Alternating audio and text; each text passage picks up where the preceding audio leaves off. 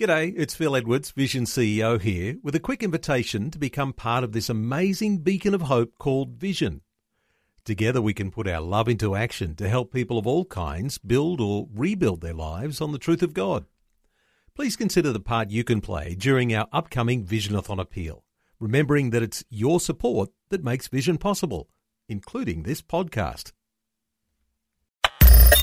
Audio on demand from Vision Christian Media.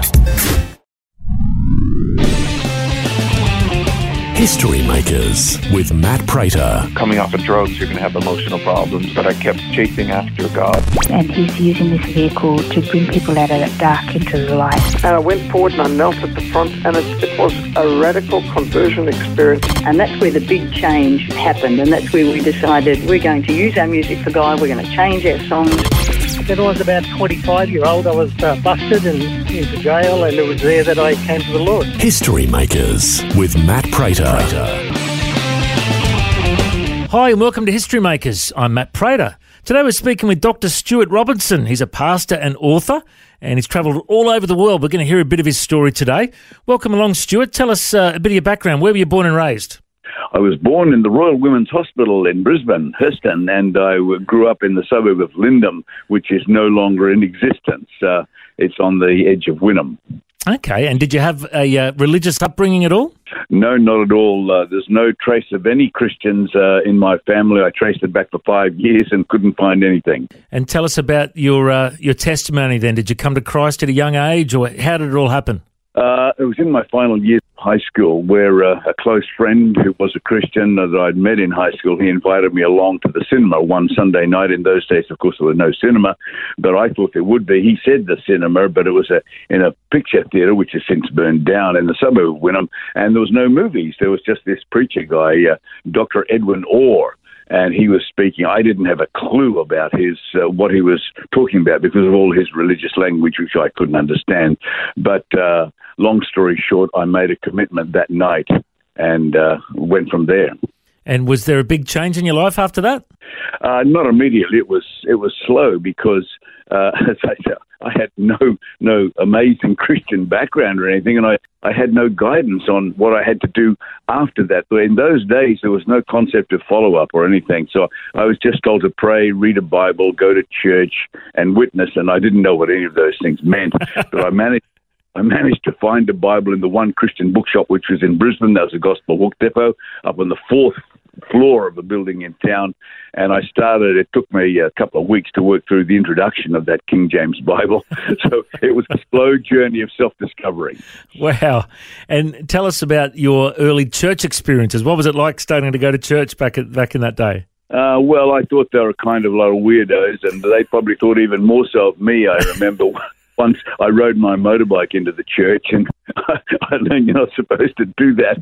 I later spoke with the pastor and said, "Yo, I was so outrageous in those early days. Why didn't you kick me out?" He said, "Stuart," he said, "I can see that you're like a wild stallion, a young horse. If I put the bit between your mouth too early, you just jump the fence and flee." So I decided to extend grace, which he did. He he became my father-in-law. I stole his daughter. Oh, wow. There's a great story. And um, tell us a bit about your early career. What kind of work were you doing back in those days? Uh, after high school, uh, I went to university at night because we were poor and I had to earn some money to support the family and uh, an older brother who's doing medicine. But I, I went to University of Queensland and initially my first degree was in uh, psychology. I wanted to, uh, do that because I thought there's a lot of money to be made there. Most of the nation's mad, so I'll be kept busy. That was my secular training until God called me into ministry after some years, and then I uh, went to the Queensland Baptist College. Okay, and you uh, you started in ministry after that. What was your first taste of ministry like after Bible college? It was it was uh, interesting because halfway through my training there, suddenly in a, an amazing way, God redirected me toward missions and uh, overseas. So when I completed my uh, Bible college stuff, I then had to do a year in a church to qualify for ordination, and that was at Albion Baptist Church. It was my first experience. There were a few hundred members in that church. And as a 26 year old who thought he knew, a few things, I became the pastor there. But it was only for 12 months. And uh, then I uh, went overseas. Well, you wouldn't believe it. I just caught up with the pastor of Albion Baptist Church about three weeks ago. What a small world, hey? Wow, they're still in existence They even are. after my being there. Yeah, he he did mention something about you just quietly, but. Yeah. Um, and so uh, you, you spent many years uh, in missions. Uh, give us a bit of a snapshot of what that was like. Okay, well, uh, we're, we're in South Asia in a very, the world's poor, poorest country. And this was a country, the area of which, in which uh, William Carey, the father of English speaking missions, he started in that area 200 years previously. And, uh, but he did all of his work amongst Hindus, and the country now is Islamic. And so when I arrived there, there were no one uh, was doing anything about Muslims, and they'd never had any conversions amongst Muslims uh, for the the last couple of hundred years. I mean, there might have been a handful over the years, but uh, that was what I was called to do. To uh, to plant churches amongst Muslims, but no one knew how to do it, and so we were dependent on God to start a new movement of contextualization of uh, Christianity into an Islamic uh, way, and, and we saw God do amazing things there. Uh, but unfortunately, just as we were really getting along, seeing new historical things happening all the time, I was called back to Australia, and oh no, no, I don't want to do that. I considered that God was throwing me onto the scrap heap of Australia, and I confessed to Him, I, I'm a poor missionary, I'm a lousy sinner, but why would you punish me so much by making me go back to Australia?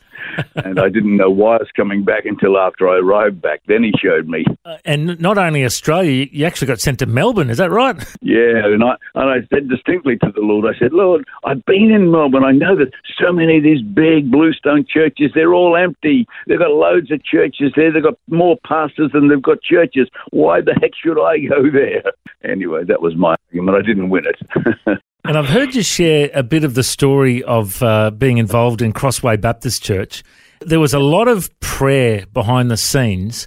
Uh, and for me as a pastor, it inspired me to get back on my knees and to have more prayer meetings and to, you know, have more of a DNA of prayer in my church. Just want to share with us about the, the DNA of prayer at Crossway? Yeah, well, you see, my problem was I didn't know how you're supposed to minister in Australia. I'd been away for a long time. So all I could do was pray. And then the Lord revealed to me, uh, after years of doing this, of course, we, He showed me where the land would be, what the buildings would be. And this is all going to cost millions and millions of dollars, and I had no money. So I, I certainly learned to advance on my knees. And uh, as the church was later established, I had a goal that we would establish 24 7 prayer in that place. And we ended up, the final building we built was a chapel capable of holding uh, a couple of hundred people. And it was to be the prayer center of everything. Because I had learned from my situation uh, working in Asia that nothing of significance ever happens unless it's based on prayer and uh, that's all I had. So, of course, I'd learned from other countries that I'd traveled through where you find persevering prayer, you can find miraculous stuff. And I'd learned to trust the God of the miraculous, not just to talk about Him or even say I believed Him, but actually trust Him to do impossible things. And so I set in place uh, that the church would have this place of prayer in its life. We even uh, appointed a pastor exclusively for prayer. And uh, so yeah, every day, starting at 6 a.m. or sometimes at 4 a.m. or 3 a.m. or wherever, the prayer would start through the day. And that continued on growing. And that was the basis of everything which happened in that church because all around us in our area here, uh, churches dying, and that was normal across the nation. But God calls this place to, uh, in my time there, and this took 25 years to grow to 5,000 before I handed it over to the uh, next generation. But uh, it, it didn't have much to do with me. It had a whole lot to do with prayer. And of course, I've written a little bit about that uh, in one of the smallest but most effective books that I, I've ever written, and that was called The Prayer of Obedience. Now, I've been impacted by uh, some of your books over the years. Um, we, we talked about your time as a missionary, um, where you talked a lot about uh, you know reaching the the Muslim people, and you know you wrote a book called Mosques and Miracles. Um, let's Yeah. talk through a few of your books. So, Mosques and Miracles. What, what's the what's the heart behind that one? Uh, the Heart in Mosques and Miracles, that was a 30 year uh, investigation or research project, and then took four years to write. It starts, it's a book in three parts. Firstly, telling people this is what's happening around the world. You have to understand it because most people don't know what's going on. The second part is why it's happening. That's the theology, the Muslim theology behind that. And the third part of it is okay, here's the Christian response. This is what God is doing. Here's the way we can tap into that. And uh, so that became a bestseller of. Uh, I don't know, over 100,000 or so of that has gone on. And and we're hearing lots of stories of Muslims having a vision of Jesus and coming to Christ around the world. Um, isn't it mind blowing what God, what God's doing in in, uh, in the Muslim world? Yes, it's happening in particular areas, uh, places even like Afghanistan or Iran and so forth. And this is happening, I think, because when these nations, through the, the hostilities which occurred there and the, the revolutions and so forth, the attention of Christians is gathered and focused on praying those places. And it's in response to prayer, I think, that the Spirit of God is being released there supernaturally. So uh, visions and uh, dreams, uh, the appearance of Jesus, angelic happenings, all these sort of things are in play there. You know- and uh, yeah, we we wish it would happen in our own nation, of course. Yeah. Well, you know, it's interesting. I actually prayed for a guy from Iran once who uh, was out here at a detention centre. I prayed for him and his knee was healed. And he said, How'd you do that? And I said, Well, I believe in Jesus. And, and I gave him a Bible in Farsi in his local tongue. And he started reading it. He gave his heart to Jesus, you know. And then he said every night uh, he would read the Bible and then go to sleep. And then Jesus would visit him in his dreams. And he had a beard, dressed in white, and he'd take him on a journey. And, you know, and he's full on for Jesus now. And, you know, it's the easiest evangelism ever because Jesus loves the Muslim people, doesn't he? He certainly does. And they're so easy to talk to. They're, they're so more religiously minded than the hardened, materialistic, secularized Western person is. Yeah. And they will, they will end just about every sentence with the, the phrase, inshallah. That is, if God wills it. That's a God consciousness Wow. that they have way beyond the level that we have. Mm, so good. And there was a, a famous court case in Melbourne many years ago with your church, with uh, Pastor Daniel Scott, um, who was hauled before the courts uh, for teaching about the difference between Christianity, Christianity and Islam. Just want to give us a quick snapshot of what that, uh, you know, that, that went on for years, didn't it? Yes, that happened about uh, 2001, I think. And uh, what happened there was Daniel and another pastor, da- Danny Nalliah, who lived in uh, uh, Saudi Arabia for some time. Both of them uh, came and they were doing this little seminar, and it was it was okay. They were just quoting the Quran and so forth. But the Victorian Islamic Council had sent along a couple of uh, recent converts, young ladies who didn't know much about Islam, and they were shocked and horrified when they heard what these guys were saying, which was just this is what the the sacred texts say. So they reported back, and then that resulted in uh, oh. One of these laws came in hate speech and discrimination, all that sort of stuff. And it took five years before the matter was resolved. Uh, It ended in a draw. Uh, the thing cost about five hundred, uh, a million dollars. Uh, both sides paid their, their share, so it was five hundred thousand dollars down the drain. But uh, yeah, at least we got a bit of freedom of speech out of it. Yeah, a, a massive uh, landmark court case that was. And I know you've written many books on, on the issues. Uh, for example, The Hidden Half about women and Islam. Uh, you've written a book called Islam Rising, The Middle East and Us, and uh, of course, Muslim Miracles, like we said. But I'm curious to know about this other one you released uh, recently called Daring to Disciple. Making Jesus' last command our first priority. I love that uh, byline there. Tell us about Daring to Disciple. Well, the, the thesis is this is the way I've always worked privately that where I got the most help as a new Christian was not in the local church because you go and you you sit in the church and you listen to the, the preachers and you sing the hymns and all that, but but that's not the, the stimulus for growth. You only start to grow spiritually as you obey what you're hearing, as it, the thoughts are transferred from mind to heart, and that's the essence of discipleship. But in churches, we that is evangelical churches, we place the emphasis on conversion. Yes, get a person conversion, get them sitting in church, and they never multiply, they never grow. But in my life, I, I came across a guy who dis- actually discipled me, and we've been in touch now for over 50 years. And discipleship is what it's all about a lifelong relationship of sowing into the other's life till they reproduce. And so I wrote this book because this is the heart behind and what happened in uh, church in Melbourne. I didn't set out to see people converted, I set out to see them as multiplied disciples. And so daring to disciple has got a fair bit of me in it, and, uh, and uh, the, the theories and the practice are all in there. And I know that Crossway uh, Church that you, you pastored for many years are now doing coaching of other churches. Um, I've actually been coached by Edie Stevenson and uh, a group from our church uh, for BDC, Building a Discipleship Culture. And uh, it's been life changing for us because we really want to be disciples who make disciples who make disciples who make disciples. And I could keep going. That's, that's the heart of it, isn't it? That's it exactly, and uh, I commend that to, to any pastor, especially because uh, that's what Jesus said to do to make disciples. He didn't say make converts; he said make disciples, and that's a, slightly different thing, but it, it's uh, hugely important. And I think one of the reasons churches plateaued is because we have satisfied ourselves at stopping at the conversion thing. Of course, conversion is necessary and vital and primary importance, but it's not the be all and the end all. It's discipleship is what we're on about. Now, Stuart, before we finish up, you know, I, I just had a sense that there might be people listening to this right now that have become a bit dry in their walk with God, and they might have heard you talk about prayer a bit earlier in the interview and thought, oh, yeah, I need to get back to the secret place. I need to get back to having a relationship of prayer with Jesus.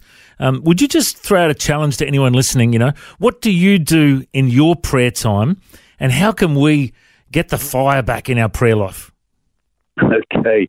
Well, you know, you won't always have the fire. To be realistic, you do have dry times in your life, but you keep going. It's a matter of discipline, and it starts with a daily quiet time, and that daily quiet time needs to be the first thing in the day. You'd never go through through the day without having breakfast, and you shouldn't go through a day without first meeting with the Lord and taking in His Word.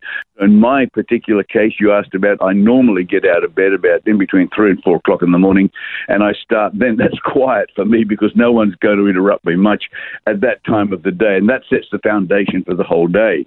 So. Uh, but it starts there with that daily quiet time, reading the Bible, and then what is in the Bible, applying that. Obedience is the key thing, not just reading, but obedience. We, we take in thoughts into our minds, but obedience is a matter of the heart.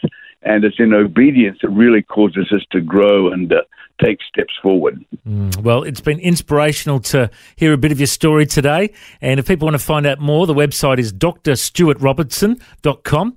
And that's Stuart spelled S T U A R T, drstuartrobinson.com. You can uh, check out the books. And uh, I know you're still traveling around doing a bit of preaching. If people want to, you know, invite you to, to come, I know that you, you love to get around and share the good news. Dr. Stuart, it's been wonderful catching up with you. I reckon you're a history maker. Thanks for joining us. Okay, thank you, Matt. Bye now. If you'd like to hear this conversation again, listen online anytime at historymakersradio.com. There you'll also find links to all of our social media channels and you can subscribe to our iTunes podcast. History Makers is a faith based ministry and we want to thank everyone for their generous support. If you've got a suggestion of anyone we should interview, send us an email info at historymakersradio.com. God bless. I'm Matt Prater and my challenge to you now is to go and make history.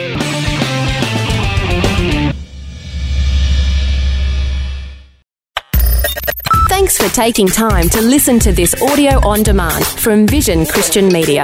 To find out more about us, go to vision.org.au.